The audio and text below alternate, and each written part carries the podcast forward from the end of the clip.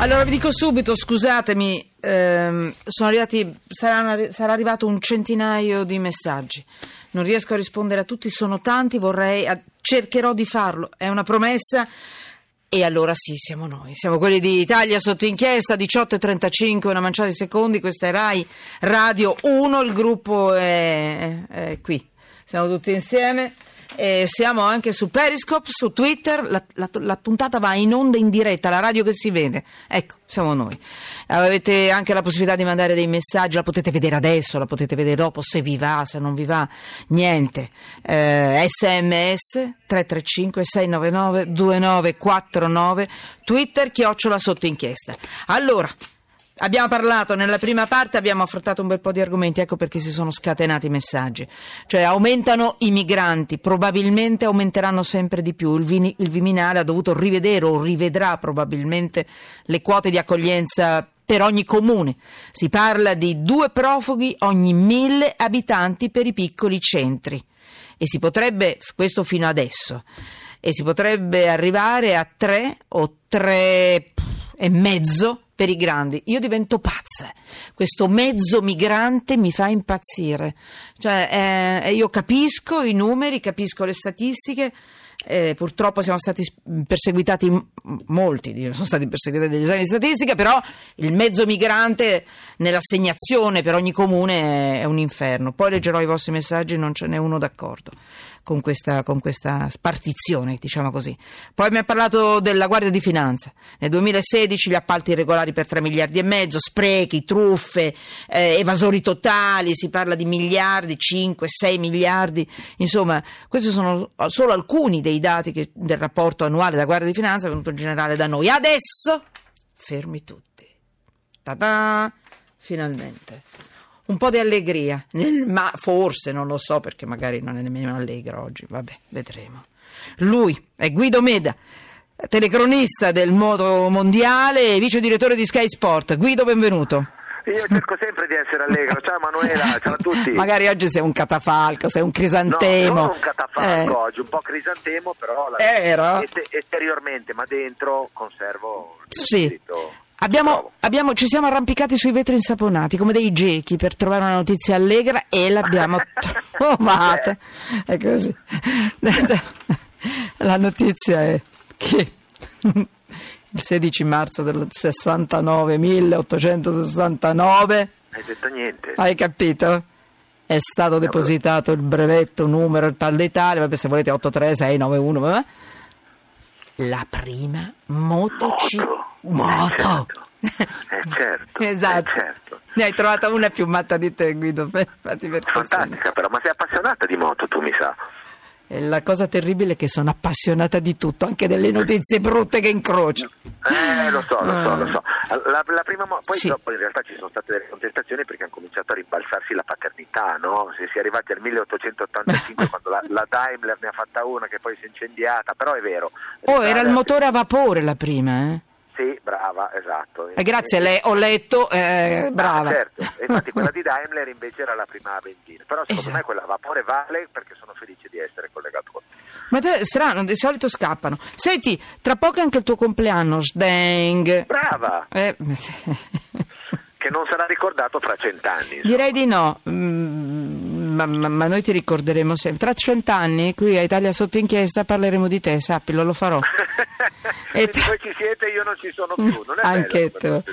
Lo stesso giorno del tuo compleanno Sì, parte il moto mondiale Brava. dal Qatar. Tu sarai in Medio Oriente.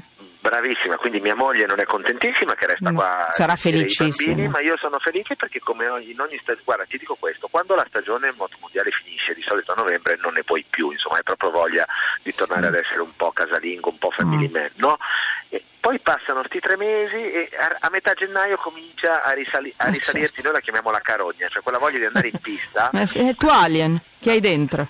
È brava, che, che viene fuori, si risveglia e poi con l'inizio della primavera si torna in pista e quest'anno sarà molto molto bello.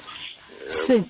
Io penso almeno. Io spero. Eh, eh, eh, così sarà. Ambè. Eh, come sta Valentino ad anni 38, come dici sempre tu? Secondo me Valentino ad anni 38 sta come Valentino ad anni 37 o ad anni 36, cioè non cambia, non migliora. Eh? No, ha questa enorme capacità intanto di circondarsi di giovani nelle sue attività quotidiane fuori dalle gare, cioè lui gioca con le moto, ha fatto questa sua academy e vive a contatto con i ventenni e questo lo aiuta a rimanere fresco secondo me. Mm, e mm. poi laddove magari gli manca, come dire, Sì. un po' magari della spericolatezza dei, dei piloti, dei suoi avversari più giovani, lui ci Sì. mette le pezze con l'esperienza. Sì. e Senti. Guido, lo so che non dovrei dirlo, ma lo dico, è più Dillo. forte di me, il mio alien. Oggi abbiamo parlato di evasori fiscali, eccetera, ma lui ne parla oppure quando la fai ogni tanto qualche domanda sull'evasione No. fiscale? No, No, è certo. assolutamente, Eh no, che certo, no. fai il lecchino d'oro con lui. No, no, no, sono Eh, passati, son passati dieci anni, all'epoca documentammo tutto quello che Sì. accade, io dico che, ma in generale secondo me quando uno ha Ha pagato? saldato- Ha pagato? eh, certo, Mm, certo, mm, andiamo mm, avanti mm. Andiamo avanti. No, perché avevo oggi la Guardia di Finanza e non potevo non farti la domanda, vero? Ah, ok. Tanto. Senti Guido, ehm, qual è stata la tua prima, no- la tua prima moto? Eh, La mia prima moto è stata un... Perché oggi abbiamo discusso al telefono, perché per lui i motorini, Sì. per i quali io vado pazza, lui chiaramente Sì, li... erano solo dei mezzi di trasporto. Eh, la, mia, la- mia prima moto è stato, un, come diciamo a Milano, un maltra insieme, cioè un mischione Un di, mes- di varie cose. Un telaio tedesco Müller maltra con dentro un motore Minarelli e le sovrastrutture di un Fantic, per cui non so bene dirti che, che- che Che moto fosse, però era un Mm, coso che si mm, muoveva e mm. mi faceva sentire molto figo. Allora, prima, prima, prima di...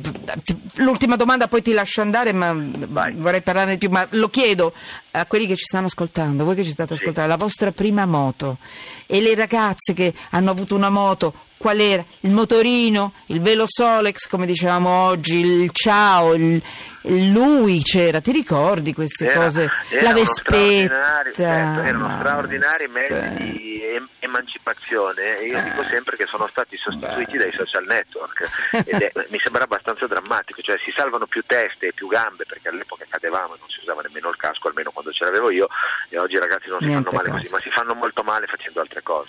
Eh, Ecco. se avete voglia, tre righe, due righe sui vostri ricordi. Vi ricordate quelle gambe bruciate sulle marmitte dei KTM, delle- di quelle moto che avevano quelle Sì, cose? avevi i ragazzi che ti portavano con le moto belle? eh? No, guidavo io il KTM. KTM. Come davo io? Ah, Guido, no, eh, lo so che... Guido, cosa... Poi. cosa metteresti sotto inchiesta? Oggi. Se, se vuoi delle giornata di oggi delle notizie, se vuoi No, del mondo del, no. del motociclismo, se vuoi No, del mondo del dello mondo del sport, motociclismo, se nel nuovo campionato, quello che vuoi tu.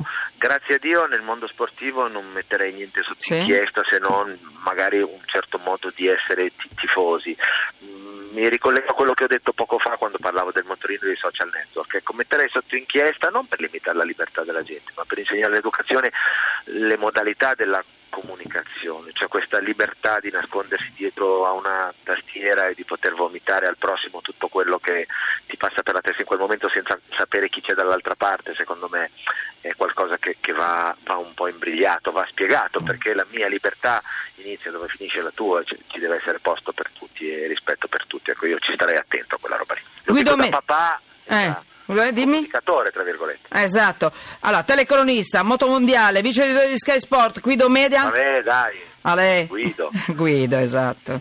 Eh, eh, eh, va, va a scuola al mar. Va bene. Tradotto per i non milanesi. Ma vai a scopare il mare. Vai Ah, a pulire il mare. vai. ma in maniera affettuosissima. Grazie. Grazie. Allora ti posso rispondere con altrettanto affetto? Eh, sì, tremo. Allora, Falcetti, Dimmi. va ciapairato. Ma ci ha pairato, è vero?